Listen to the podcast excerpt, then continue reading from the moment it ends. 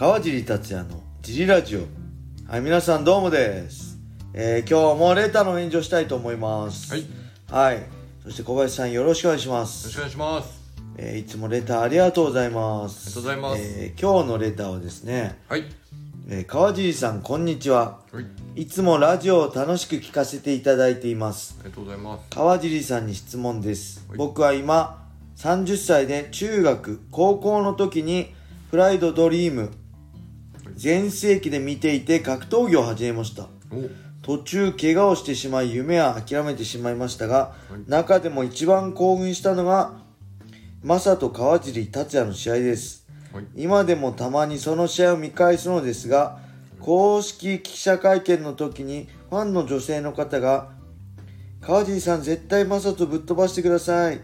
一生ついていく」って叫んでるシーンがなぜか頭から離れません。はいそこで質問なんですが今まで現役生活でファンの方にされて困ったことや逆に嬉しかったことをぜひお聞きたいです。お聞きしたいです。はい。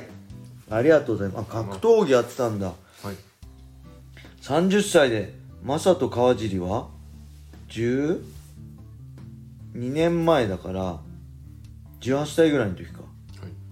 まあ、二十歳前後の時。ええ怪我でまあねそうやってとね夢を見てプロになりたい活躍したいって言ってねあき諦めた人たくさんいるからね。はい。まあそういう残酷な世界だしあのツイッターでも言ったんですけどね、あの元バンクラスチャンピオンのね石毛大蔵さんがはい。スタンド FM ややられてるんですけどはい。そこでね、あのーちょっとその格闘家の怪我のことについて夢を突然諦めなきゃいけなくなった日、はいででしたっけ？なんかタイトル忘れちゃったけど、ちょっとね本当にはい。いろんな人にこれ聞いてほしいんで、はい。あのーぜひねあの大大蔵のはい。オチのない話っていういう題名だったかな「ジリラジオ」っていうそのタイトルね、ぜひ興味ある人はねぜひ聞いてみてください。えー、っとそれでなんですか？あーそれですねえー、っと石毛大蔵さんの「好きなことができなくなった日」っていうタイトルで「はい。大蔵のオチのない話」っていうラジオの番組で、はい。えーその日のタイトルは「好きなことができなくなった日」これね本当俺車で聞いててね本当涙ちょちょぎれそうになっちゃったぐらい、あのーすごい話なんでぜひね聞いてほしいんでよろしくお願いします、まというわけではい。はい、あいましたね正人さんの時に手離してくんなくて握手した手を離してくんなくて引っ張られてね「川地さん絶対正人ぶっ飛ばしてください一生ついていく」って言った女性。こういうのはね全然けど嫌じゃないです。困ってもないし嬉しいですね。本当にいつも応援してくれるファンは嬉しいしはい。あのできればね常によくファンサービスしたいんだけどやっぱ減量のギリギリ計量直前とかね声かけられるとちょっと塩対応になっちゃったりするけどなるべくたくさんのファンにねせっかく来て応援来て僕のこと応援してくれてんだから、少しでもなんか格闘技好きになってほしいからねなるべくいい対応はしたいと思うんですけど一つね忘れもしない2006年のはい。春ぐらいかな春休みぐらいかなちょうど、はい。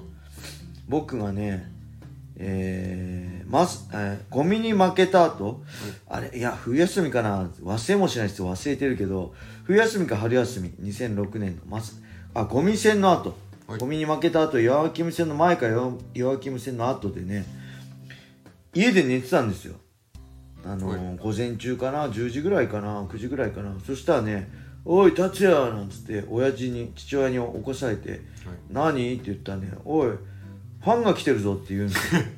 え？どういうこと？と思ったらねあの静岡から当時中学生とその父親が僕の大ファンらしくてわざわざあの静岡からなんかね講演会のカジたち講演会っていうのが当時あったんですけど、はい。その住所できっとこの辺だっていうことで稲敷市市と今の稲敷市のとこにはい。来てたんですよ、はいでちょうど俺の親父がなんかね外でゴルフかなんかやって外庭にいたらしいんですけど、はい。なんかうろうろしてる親子がいたらしくてなんかね親切心で「何かお探しですか?」みたいな声かけたらしいんですよ。はい。そしたら実はあの川尻選手、はい。格闘家の川尻達也って人のはい。ファンで、あの静岡が来たんですなんて言って見つけた声かけたらしくて「あうちですぜひ上がってください」みたいなことあ上がってもらったらしくてまあ分かりますよ。気持ちは分かるけど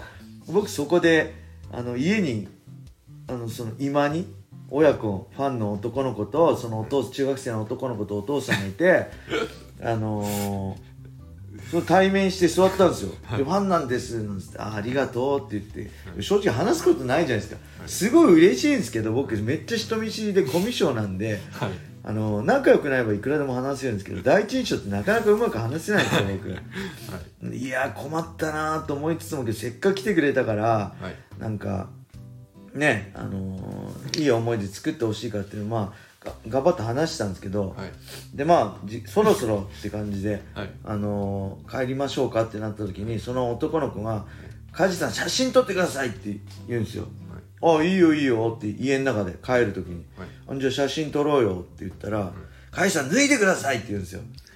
ね？梶さん裸になってくださいって。うーんと思ったんですよ。まあ今日中学生だしまあせっかくね静岡から来てくれてるから。まあいいよいいよ。脱ぐよ脱ぐよ。オッケー脱ぐよ。じゃあ俺一人裸になるのも変だから、はいまあ、当時寒かった、まあ、2月か3月だったんで、はい。パーカー着てたんで、はい。で君も脱ごうよ、一緒に脱いで写真撮ろうぜって言ってはい、わはい。かりました。バッてパーカー脱いだら、はい。あのゴミ高則 T シャツ着てるんですよ。僕ゴミ戦に負けた後の で川尻達也のファンだって言ってきて 君そういうとこだよって言って それ一応今日一番選んじゃいけない T シャツのチョイスだよっつって他ではいいけどうちに来る時にそれは絶対着ちゃいけないんだよって言ってまあいっかって言って、まあ、写真撮って。でガジさん高校生高校卒業したら T ブラッド入りますって言ったんですけど、その後ね音沙汰ないんで何してるか分かんないですけど。ラジオ聞いてたらラジオ聞いたらねレレーター欲しいですね。あのー、本当になんであの日あの場所で ゴミ高則 T シャツ着てきたの？っていう。多分彼にとっては一丁羅だ中学生だからなかなか服なんて買えないじゃないですか、はいやっと親に買ってもらった格闘技のゴミ高則の当時のプライドチャンピオンの、はい。ライト級チャンピオンのゴミ高の T シャツだぜイエーイってテンションでおしゃれ一番のおしゃれって感じで着てきたと思うんですけど、はい。僕の前でそれを出されてもちょっと反応に困るっていうのがちょっとねショックでしたそれはなんか困ったっていうか、まあ本当笑い話となって今もうて大体これ言うとみんな笑って受けてくれるんで あの滑らない話として使わせてもらってるんですけどぜひそうっすよね。あれ当時？だから2006年だからえー、2006年だから28歳の時にはい。14歳だからはい。僕の14個下？はい。ら今42だから14 28とかですかね。はいなんでいい年だと思うんで、はい。ぜひねはい。これもしまだ格闘技が好きではい。